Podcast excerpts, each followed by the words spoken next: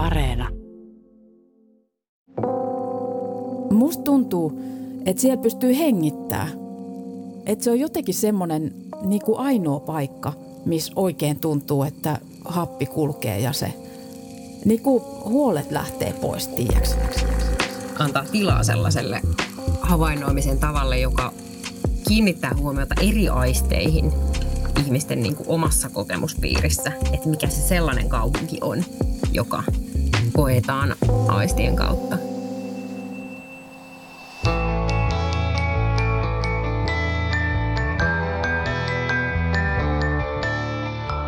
Me ollaan jatkuvasti vuorovaikutuksessa ympäristömme kanssa. Joistakin reiteistä ja paikoista tulee meille tärkeitä ja merkityksellisiä. Mitä tapahtuu muistoillemme, jos tietyt paikat katoavat? Kuuntelet havaintoja ihmisestä ohjelmaa ja minä olen Satu Kivelä. Jokainen kokee ja aistii ympäristöään yksilöllisesti. Yksi kiinnittää huomiota tuoksuihin, toinen siihen, millaisia ääniä ympärillä kuuluu. Kolmas kokee ympäristön kehossaan. Ihmisillä on esimerkiksi aika tarkka hajuaisti, että ne muistaa mitä kummallisimpia niin kuin, uh, yksityiskohtia, että, että tässä tuoksu aina se joku hedelmäjäätelö ja että itse asiassa jäätelökioskiakaan on ollut tuossa kymmenen vuosiin, mutta sitten juuri aina vapun aikaan tulimme tänne ja sitten sitä lähteekin niin kuin pitkät tarinat etenemään tai jotkut tietyt alueet liittyy vaikka siihen, että miten keväällä puut tuoksuu tai että kun talvi tulee ja tulee se lumen haju, niin se taas niin kuin yhdistyy johonkin tiettyihin paikkoihin. Kulttuurin tutkimuksessa ja kulttuurimaantieteessä on tutkittu paljon pieniä kyliä ja suuria metropoleja. Kuitenkin Euroopassa suurin osa ihmisistä asuu keskisuurissa kaupungeissa. Tästä syystä kansainväliseen Sensotra-tutkimushankkeeseen valittiin juuri Turku, Brighton ja Ljubljana. Sensotra selvittää, miten eri sukupolvet kokevat oman elinympäristönsä. Kulttuuriantropologi Inkeri Aula on ollut mukana tutkimuksessa – Kertoisitko jostain tällaisesta niin kuin kävelystä, missä sä oot ollut itse niin kuin tutkijana mukana, että miten se, miten se käytännössä niin kuin tapahtuu ja, ja miten kuka valitsee reitin ja, ja mitä kaikkea siinä, siinä tapahtuu? Joo, siis näitä tarinoita olisi vaikka kuinka, mutta tota, siis tämä kävely, eli niin sanottu aistielämäkerrallinen kävelymenetelmä, tämmöinen sensobiografinen kävely, on tota, metodina siis sellainen, että me pyydetään ää, ihmistä valitsemaan joku reitti, joka on heille itselleen jollain tavalla merkityksellinen. Se ei tarvitse olla mikään lempireitti välttämättä, mutta joku sellainen, mikä on tuttu, vaikka mitä on kulkenut kouluun tai töihin tai mitä on muuten paljon käyttänyt. Ja tota, tässä Sensotra-hankkeessa meillä on ollut nimenomaan aina niin, että on se vanhempi ja nuorempi, niin he on vuorotellen valinneet sen oman reitin ja sitten ollaan kuljettu se yhdessä tutkijan ja sen toisen osallistujan kanssa – ja tota, siinä sitten samalla puhutaan niistä muistista, muistoista ja aistimuksista ja havainnoista, mitä siellä on ennen ollut ja mitä siellä on nyt ja minkälaisia ajatuksia siitä herää. Niin tähän aivan niin kuin ylivertainen tapa muistaa paikkaan liittyviä asioita verrattuna siihen, että et haastateltaisiin jossain etänä Zoomissa tai edes pöydän ääressä, vaan se, että mennään sinne todella paikan päälle ja sitten sit muistaa, että ai että tämä Aurajoki haisi hirveältä 70-luvun alussa tai, uh, tai oli pimeetä jossakin niin kuin joen rannalla, kun ei ollut tämmöisiä valaistuksia kuin nykyään. Jokainen aistikävely on ainutkertainen kohtaaminen. Siihen, mitä muistetaan, vaikuttaa niin aika, sää ja kyseinen hetki sitten joku saattaa taas sanoa, että en mä muista tästä mitään, eikä mulla ole mitään muistoja. Mutta aina me saunottiin tossa ja sitten tehtiin lumienkeleitä lumessa ja niin kuin, et, et, usein ihmiset ajattelee, että ei mulla ole mitään, mitään sanottavaa, enkä mä oikeastaan edes muista mitään. Mutta sitten sieltä rupeakin tulemaan, että oikeastaan se, että jossain kaupungissa sauna ja sieltä tehdään lumienkeleitä, niin se on aika erityistä jotenkin suomalaista kulttuurihistoriaa. Ja samalla se kietoutuu myöskin niin kuin ympäristökriisiin, että voi, minä talvena enää voi tehdä lumienkeleitä ja tavallaan koko se niin kuin ilmastonmuutokseen sopeutuminen tulee myös tuommoisten yksittäisten havaintojen kautta. Että, ja tämä on tietysti tutkimuksellisesti tässä ajatuksena, että yksittäisten ihmisten havainnot ja muistot kytkeytyy semmoiseen laajempaan kulttuurihistoriaan. Tätä jaksoa tehdessäni mieleeni muistui eräs aistikokemus lapsuudesta, joka on jäänyt vahvasti mieleen. Olen 11. Matkustan ensimmäistä kertaa yöjunassa pohjoisesta Helsinkiin. Herään aamulla päärautatieaseman kuulutuksiin. Raotan hytin ikkunan verhoja ja kurkkaan ulos. Näen kuinka ihmiset kuhisevat kuin muurahaiset keossaan. Aamutoimien jälkeen lähdemme junasta ulos. Junat jarruttavat ja käynnistyvät. Kondyktööri puhaltaa pilliin. Ihmisten askeleiden kopina ja matkalaukkujen rullien rahina muodostavat oman rytminsä. Kaikki äänet kaikuu ja sekoittuu toisiinsa. Korvissa humisee. Hirveän paljon on eroja sekä yksilöiden että eri-ikäisten ihmisten välillä siinä, että miten siellä niin kuin kaupungissa kiinnittää ja omassa ympäristössä mihin kaikkien kiinnittää huomiota. Ja se on kauhean kiinnostavaa tietysti, että miten, miten jotenkin monella tavalla saman paikan vaikkapa voi kokea. Mitä ympäristön aistiminen on?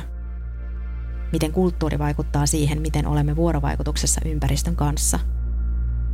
Millä tavalla tekniset innovaatiot ja laitteet ovat osa tätä kaikkea? Näihin kysymyksiin aistien antropologia etsii vastauksia – Monet muutokset tapahtuvat yhtä aikaa ja kuin varkain. Aikaisemmin oltiin todella paljon ulkona. Elämä oli ulkona ja niin kuin kaikkea tehtiin ulkona ja nykyään on niin paljon niin kuin ihan muutamassa vuosikymmenessä siirtynyt kaikki sisätiloihin ja myös tota, se, että ollaan niin kuin koko ajan jotenkin teknisten välineiden kanssa, niin kuin, että ollaan niillä tietokoneilla ja ollaan puhelimissa ja jotenkin tota, äh, semmoinen ikään kuin luontainen liikkuminen ulkona on vähentynyt. Ja sitten ollaan tota, paljon kuljetaan autoilla ja joukkoliikennevälineillä ja ollaan siellä niin kuin sisätiloissa ja ruuhkissa. Et se on niin kuin, ää, aika yleisesti kaikkia koskettava tämmöinen isompi muutos. Ja on aika niin kuin dramaattinen tämä kaikki, mitä on tapahtunut, jos katsotaan niin kuin viimeisen 70 vuoden aikaperspektiiviä, niin tämä on globaalissa mittakaavassa semmoinen aika, jolloin tuota metsätuho on edennyt ihan tavattomasti. Ilmasto on ruvennut lämpenemään niin, että, että nyt ollaan tässä tilassa, missä ollaan täydessä kriisissä. Ja tota, tietysti kaikki tämä niin kuin monimuotoisuuden, biodiversiteetin katoaminen – ja siihen liittyvät tämmöiset niin kuin eri lajien elinympäristöjen häviämiset ja tuhoutumiset ja saastuminen, niin nämä on kaikki tapahtunut hirveän lyhyenä aikana. Niin, niin tietysti niin kuin tällaisella mm, kokemusten tarkastelulla, että miten ihmiset itse havainnoi ja tuntee ja kokee sitä ympäristöä, niin tulee esiin myös se, mitä ei välttämättä semmoisessa niin suunnittelussa tai, tai tota, ikään kuin kauempaa rakenteita tarkastellessa, tarkastellessa tuu huomattua, että siellä on tavallaan semmoisia pieniä tiloja ja niitä niin kuin villiintyneitä puistoja ja jokivarren rehotuksia, jotka on jonkunnäköisiä niin kuin turvapaikkoja monimuotoisuudelle. Että ne on myös niin kuin osa sitä kaupunkikuvaa ja jotenkin sitä niin kuin jokapäiväistä olemista kaikkinen niin kuin, ä, oikopolkuineen ja reitteinen, mitä ihmiset arvostaa myös. Tutkimuskävelylle osallistunut päälle parikymppinen Siiri kertoo näin. Ja sitten taas esimerkiksi talonmies on sitä mieltä, että ei saa kiivetä puuhun. Että se jollain tavalla, en mä tiedä, jotenkin, että se turmelee sitä puuta. Ja noi on sitten taas semmoisia asioita, että sitä on jotenkin vähän vaikea ymmärtää. Että tavallaan että miksi sitä niinku halutaan hallita sitä jotain semmoista villiä osaa niinku siinä pihassa ja niissä lapsissa ja näissä ihmisissä.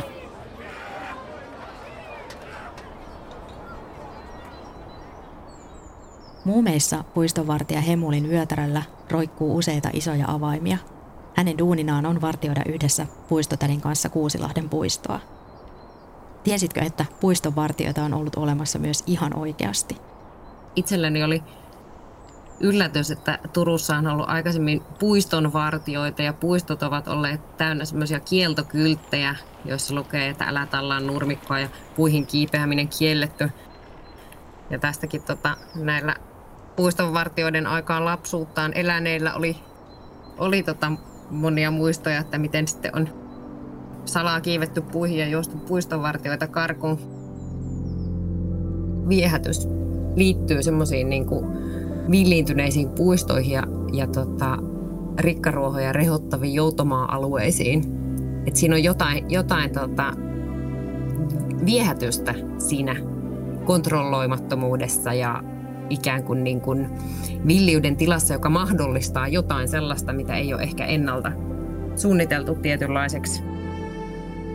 Mitä tapahtuu muistoillemme, jotka ovat kiinnittyneitä johonkin rakennukseen tai paikkaan? Vanhempi osallistuja, joka oli välillä asunut pitkiä aikoja ulkomailla, niin muisteli sellaista lapsuuden koulureittiä. Ja melkein jokaiseen rakennukseen ja kadunkulmaan liittyi joku ää, lapsuus- tai nuoruusmuisto, vaikka ne oli muuttunut hirveästi. Ja kaikenlaisia niin kuin, makuja ja ää, näkymiä ja tunne ja ää, tasapaino, kaikkea tällaista siihen liittyy. Mutta sitten kävikin niin, että kun jostakin oli purettu koko niin kuin ympäristöä rakennettu kaikki uusiksi, niin sitten enää muistanutkaan mitään. Et jollain tavalla ne muistot on myös kiinni siinä ympäristössä.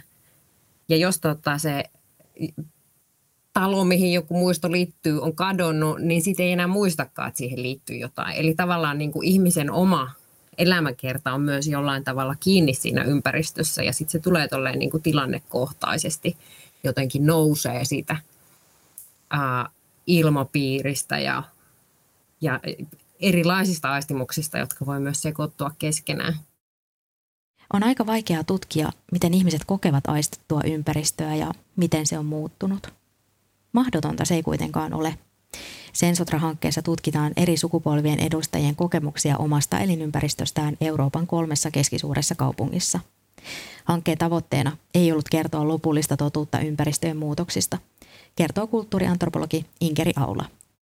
Mun oma niin kuin, tutkimuksellinen intressi tässä on ehkä eniten niin kuin tuossa ympäristösuhteessa ja, tota, ja mä oon innostunut just näistä niin kuin, äh, joutomaa-havainnoista jotenkin, että miten, miten sellaiset niin kuin villeyden tilat, minkäla, miten niin kuin monilla, monenlaisia ja moninaisia kokemuksia niihin liittyy ja tavallaan se, äh, että ne on kaikilla vähän erilaisia, mutta kuitenkin niissä on niin kuin se äh, tavallaan semmoisen itsestään muodostuneen polun viehätys jollain tavalla. Äh, ja, tota, ja jollain tavalla myös ehkä tämä niinku, tää metodi, niinku tämmöinen yhdessä käveleminen on sillä tavalla hieno, että, että se, tota, että se tilanteessa jakaminen myös muodostuu, muodostuu osaksi sitä, sitä suhdetta siihen paikkaan ja reittiin. Ja yhtenä teemana meillä on myös tässä koko hankkeessa toi aistimisen yhteistoiminnallisuus, jossa on siis semmoinen ajatus, että, että voisiko aistimisen ajatella muutenkin kuin vaan niin kuin yksilön kannalta. Ja tota, se voi olla esimerkiksi sitä, että miten jossain jakamisen hetkessä kiinnitetään huomiota johonkin tiettyyn aistimukseen ja se sitä kautta tavallaan niin kuin – aktualisoituu ja tulee tärkeäksi. Tai vaikkapa miten mm, se, että jollakin on kuulokkeet, niin silloin se yksityinen maailma, se ei ole jaettu. Mutta sitten jos, soit, jos tota, soittaa vaikka kaiuttimella jotain musiikkia, niin se, se on sitten niin kuin jaettua ja kaikille ja se myös vie siitä sen hiljaisuuden pois. Eli silloin sitä ei voi olla samanaikaisesti. Eli se on tavallaan myös semmoinen niin kuin yhteinen ja jaettu aistimaailma ja tota, miten sitä yhdessä tehdään. Se, miten olemme oppineet aistimaan, liittyy olennaisesti muun muassa kulttuuriin, jossa olemme kasvaneet. Kulttuurinen aistimisen tapa ja miten me ajatellaan, miten me kiinnitetään huomiota ääniin, maisemiin ja muihin aistimuksiin, niin se aina kietoutuu yhteen jotenkin sen niin kuin omakohtaisen kokemuksen kanssa. Ja tietysti ihmisillä on hirveän niin kuin erilaisia tapoja aistia ja jo, jo, joillakin niin kuin eri aistit vaikuttaa toisiinsa enemmän kuin muilla. Ja, tota, nämä kaikki kietoutuu sitten myös paikkaan ja henkilökohtaiseen historiaan. Sensotra-tutkimushankkeen tavoitteena on tuoda näkyväksi sitä, miten monin eri tavoin itse asiassa aistimme ympäristöämme. Muutokset ympäristössä vaikuttavat meihin ja kokemuksiimme. Aistien antropologian mukaan aistimisen tapa ja sen rakentuminen vaihtelee kulttuureista ja ajasta toiseen. Meillä nyt esimerkiksi ajatellaan, että tämä niin eurooppalainen tutkimushanke, niin aika yleiseurooppalaisesti ajatellaan, että on viisi aistia. Näkö, kuulo, hajumaku ja tunto. Mutta tämäkin on tavallaan niin historiallisesti kehittynyt näkemys, että ne on just vaikkapa nämä ja mikä niiden tärkeysjärjestys on, että keskitytäänkö me niin ylettömästi siihen näköaistiin. Ja tota, siitä on ehkä, niin kuin tavallaan se tuntuu meille tietenkin hirveän itsestään selvältä, että kun on nämä aistielimet, niin niitä vastaa joku aisti. On kieliä ja kulttuureja, joissa aisteja on eri määrä. Esimerkiksi kahdeksan tai kymmenen. Niiden sijainti voi olla vaikkapa sisäelimissä. Esimerkiksi tuntoaisti voidaan jakaa lämpö, kipu ja kosketusaistiin. Tasapaino ja ruumiin asento ovat myös keskeisiä aisteja. Esimerkiksi vaikka länsi-afrikkalaisilla anloeveillä on tämä ruumiin asento aivan keskeinen aisti. Ja se niin kuin, ajatellaan, että lapsella on jo kohdussa semmoinen asento, joka jotenkin niin kuin, kuvastaa sen luonnetta ja sitä, että onko ihminen terve ja miten sen elämä etenee, niin voidaan niin kuin, käsitellä sen kautta, että mikä sen asento on. Sensotra-tutkimushankkeeseen on osallistunut yhteensä 192 osallistujaa. Puolet heistä on eri alojen taiteilijoita. Ajatus on ollut, että eri taiteiden edustajilla on ammatin kautta harjaantuneet aistit johonkin tiettyyn. Turussa tutkimuskävelyille osallistui teatterin, kuvanveiston, maalaustaiteen, valokuvauksen ja musiikin tekijöitä. Myöskin Brightonissa ja Ljubljanassa – tietysti me huomattiin sitten tässä kävellessä, että paitsi että näillä eri alojen taiteilijoilla, niin kaikilla muillakin ihmisillä aistit on harjaantuneet eri tavoin ja se niin kuin aistimisen tapa ja myöskin se, että miten, siitä, miten sitä osataan ilmaista ja miten, miten sitä ilmaistaan, niin on kaikilla harjaantunut sen mukaan, että mitä he on tehneet. Yksilölliset erot on joka tapauksessa suuria. Mutta se oli hirveän kiinnostavaa tietysti tätä, niin pohtia yhdessä taiteilijoiden kanssa – sitä, että mitä, mitä se ympäristön aistiminen on ja mitä siitä oikeastaan muistetaan ja millä tavalla se sitten kerrotaan, että miten se muodostuu kertomukseksi ja mitä se tota, jakaminen sitten siinä tilanteessa, kun me kuljetaan sillä porukalla, että on nuorempi ja vanhempi haastateltava ja tutkija tai jopa useampi tutkija siinä paikalla, mitä se muistaminen on. Omat isovanhempani kuolivat ennen kuin näkivät teknologista vallankumousta tietokoneiden ja älykännyköiden muodossa – Osa esimerkiksi 1930- ja 40-luvulla syntyneistä on vielä elossa. On tärkeää, että heidän aistikokemuksiaan ennätetään vielä tutkia ja tallentaa. Heidän lapsuutensa ja nuoruutensa on ollut aivan toisenlainen kuin esimerkiksi diginatiiveilla. He syntyivät maailmaan, jossa teknologinen vallankumous oli jo hyvässä vauhdissa. Jollain tavalla kaupunkikuvassa huomaa sellaisen muutoksen muutaman vuosikymmenen taakse. että tietysti rakennukset muuttuu, liikennevälineet muuttuu, kulkeminen muuttuu, kaikki tällainen, mutta yksi semmoinen olennainen muutos on se, että kaikkialla ihmiset kulkee kännykät kädessä ja napit päässä ja koko ajan on jollain tavalla jonkun tämmöisten mobiililaitteiden kanssa tekemisissä, niin ajatuksena oli niin kuin tarkastella Euroopan aistihistoriassa jotenkin tätä hetkeä erityisesti, että miten – miten se vaikuttaa ympäristön aistimiseen, että meillä on nämä kaikki tota, tekniikat nykyään mukana.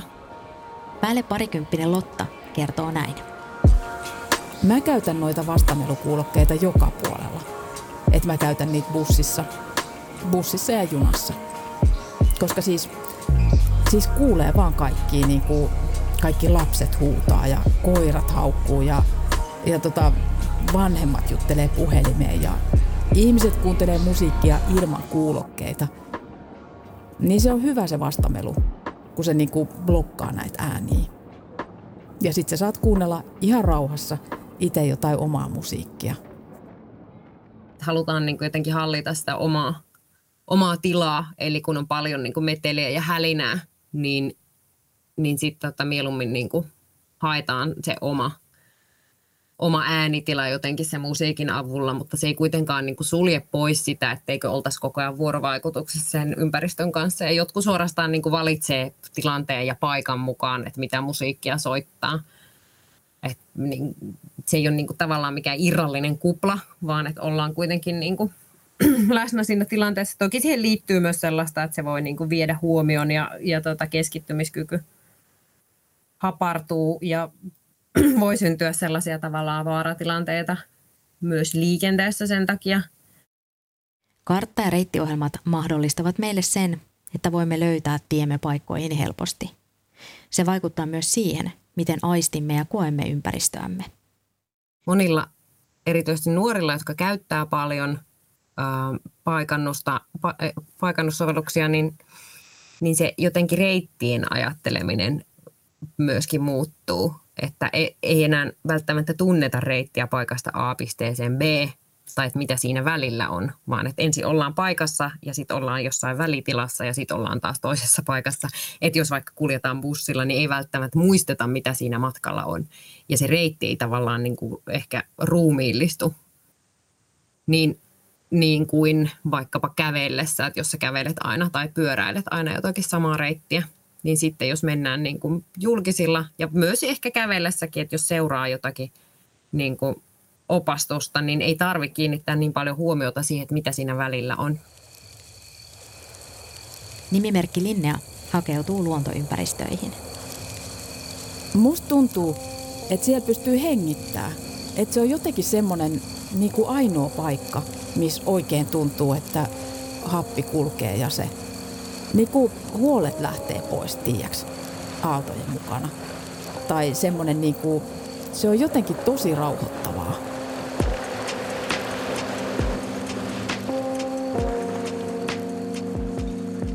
niin kuin hakeudutaan, että mä haluan käydä täällä kävelyillä, koska se rauhoittaa, koska se niin kuin, antaa tilaa ajatuksille ja että haluaa olla lähellä luontoa.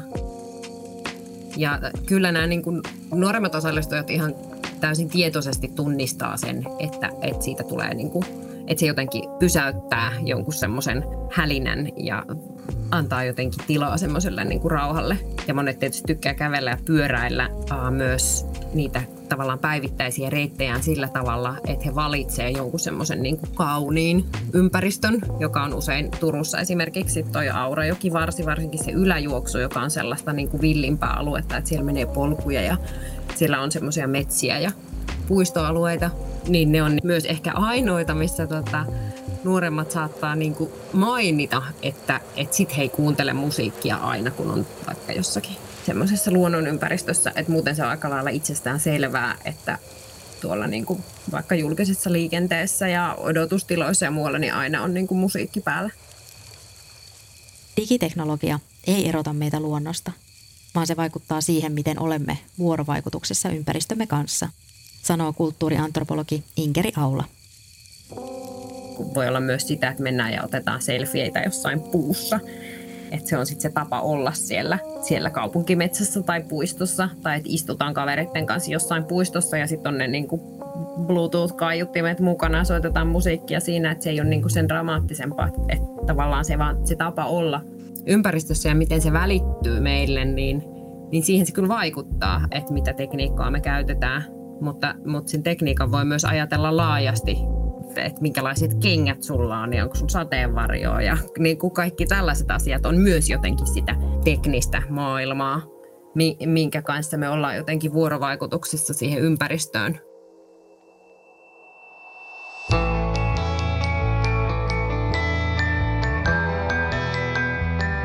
Kiitos, että kuuntelit.